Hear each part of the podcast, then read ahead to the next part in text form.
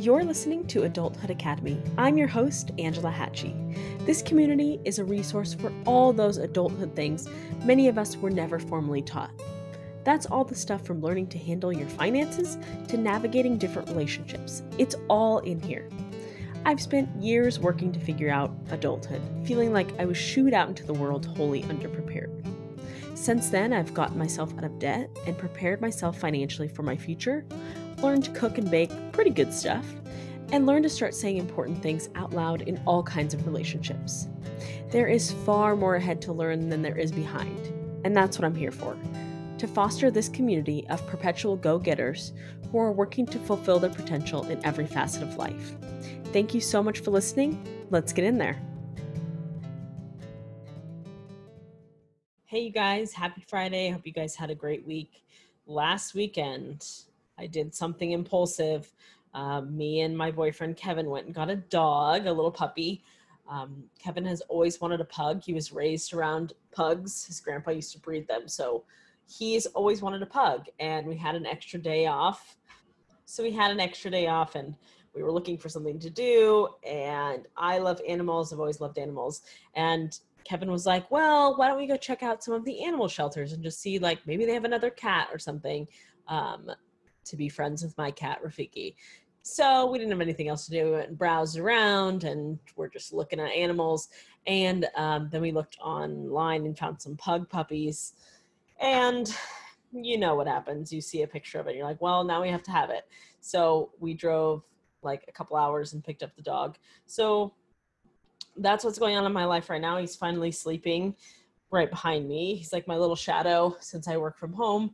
And, you know, you always forget how much work puppies are until you have one again because they're so cute, but they are such a pain in the ass.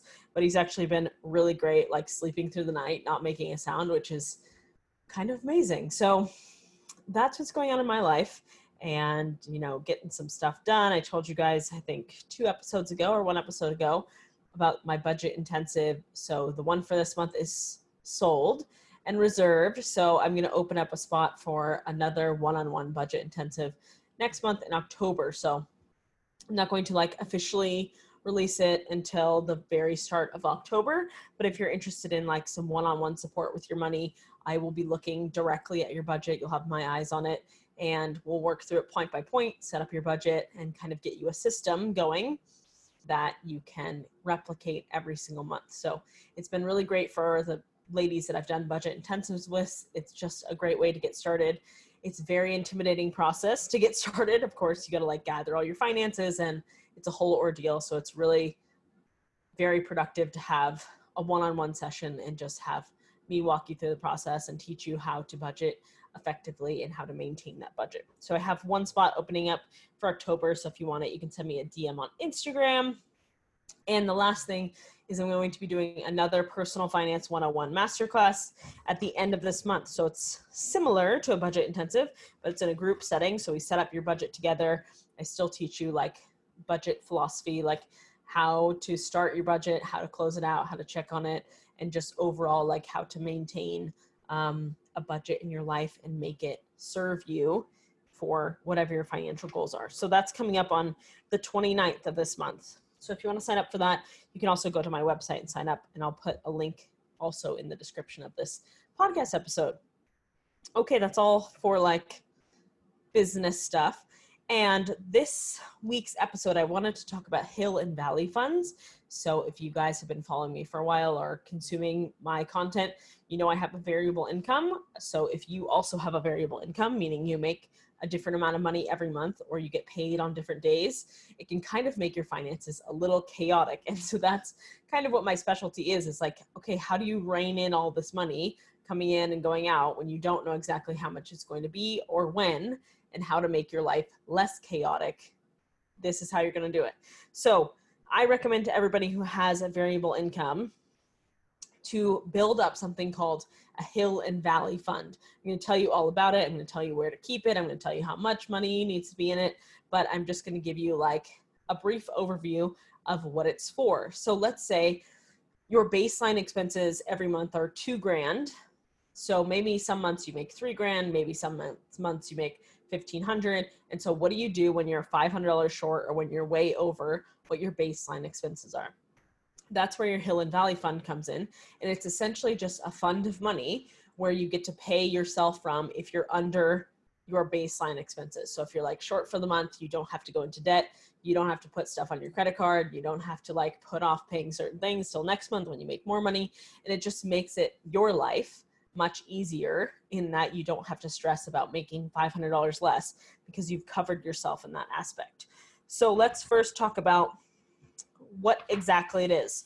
I it's essentially just a fund that you get to pay yourself from.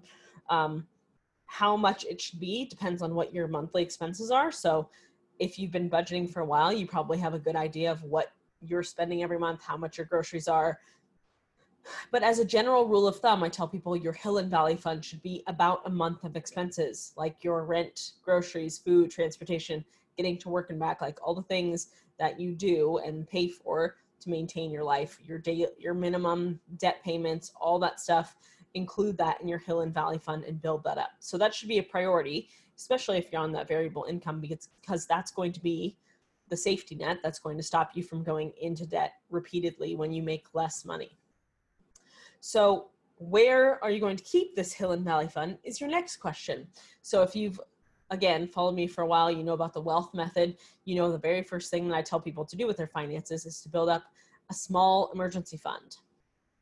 Your Hill and Valley Fund is not a replacement for your emergency fund and it's not used for the same thing. So I still keep my small emergency fund, which is also one month of expenses and my Hill and Valley Fund in the same account.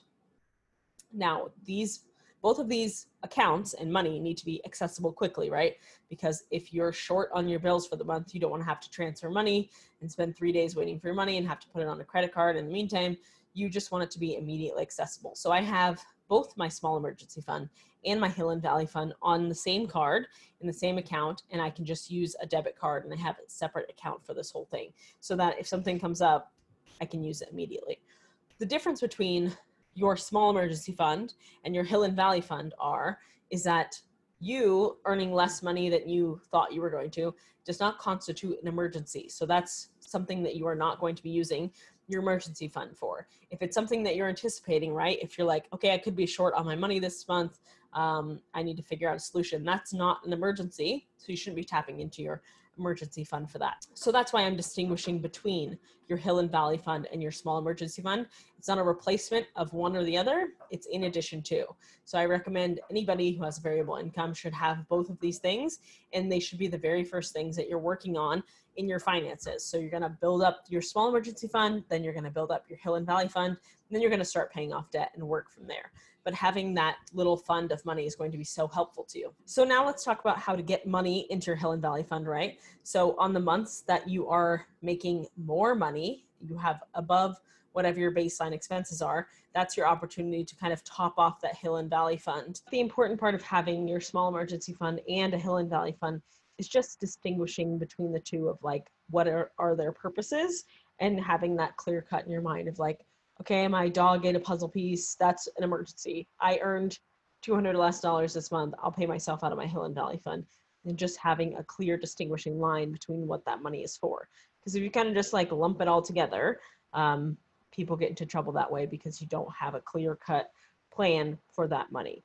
So that was a short and sweet episode, but I just wanted to tell you putting together Hill and Valley Fund has been like one of the best things that I've been able to do on a variable income and just putting extra money into it when I make more money and just taking out the small amount that I need to if I'm making less money and, making it a priority to, of course, right, like fill it back up once I'm making more money. So if I had to draw on it in January and I make more money in February, I'm going to top it back off in February. But it's been amazing to just not have to like, that's one of the biggest problems when you're making a variable income is you're like, oh my God, what if I don't make enough money this month to cover my baseline expenses? With a Hill and Valley fund, you don't have to worry about it. So it's not like in the back of your mind of like, okay, now I'm desperate for money and I have to make a sale and I have to go, you know, out and hustle, which is great, right? Like we should be doing that if you're making a variable income and you're in the online business world, that's great. But not having like that desperation of like, okay, I have to close a sale in order to make rent takes a lot of the pressure and the stress off of you financially of just like, you know what, I'm going to be okay if I don't make the sale, and I'll be great if I do make it, right? It's like your whole entire financial future is not hinging on like $300. And in that way, your Hill and Valley Fund is going to like help be a safety net for you and just make your financial life less stressful um, while you're building up to like consistent months. Or if your variable income is like wildly different, you might want to put more money into your Hill and Valley Fund. But it's going to be a great thing to kind of like level the playing field every month and just be able to pay yourself whatever you're short on or to put extra money into to like beef it up if you know so let me give you another example like in some industries like let's say the wedding industry you know certain months are a little slower than other months so if you are in one of those industries you can kind of map out when you need to beef up your hill and valley fund so that when those slow months come and you're making like $500 less a couple hundred bucks less you're not like stressing out about it and waiting for the season to pick up again. You're covering yourself in that way by just as you're making more money in the busy seasons you're kind of bulking it up so that when it's a low season you can draw on that money instead of putting it on credit or like living very uh, skimpily right? So that's all i wanted to talk to you guys about today. It's a quick episode but it's so so important if you're on a variable income and um, you kind of need help balancing your life out and making it less chaotic, it's going to be so amazing for you to build that up and just be able to pay yourself. If you don't have one yet, make it a priority in your life. If you have extra money um, kind of sitting around, you don't have a purpose for it, and you're on a variable income, I would definitely recommend starting that Hill and Valley Fund and get it getting it going. So work on that, you guys. That's something that you need in your life, and you're like, yes, my finances are chaotic because I make more money, less money, and I never know. It's going to be such a game changer for you. So if you have questions about anything in particular, of course, you can email me. You can send me a DM on Instagram, and I will get back to you as soon as I can. I'm always uh, checking my DMs.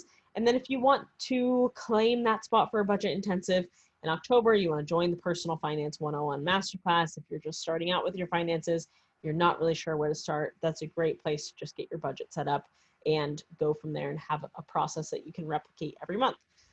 So I hope to see you guys in the personal finance one-on-one masterclass. I would love to talk to you about if the budget intensive is the right fit for you. So if you're not sure, again, you can just DM me on Instagram. I'm happy to talk through it. I tell people like I'm never going to try to talk you into something that I don't think would be a good fit. So if you just want to tell me what your financial situation is and then get my input of like, would this be helpful? Would it not be helpful? I'm happy to do that and kind of like brainstorm, talk it through with you, and see if it's exactly what you need. With that said, I hope you guys have something fun planned for the weekend. I think I'm going to try and get out for like one last hike before rainy season and snow season, and um, before it's like too cold and snowy to go anywhere. Um, so those are my plans for the weekend. I'm going to play with the puppy before he gets too big. Um, and I'm just enjoying the time with the little pup. So, again, have a great weekend, you guys. I hope you had a good week, and I will see you next week on another episode.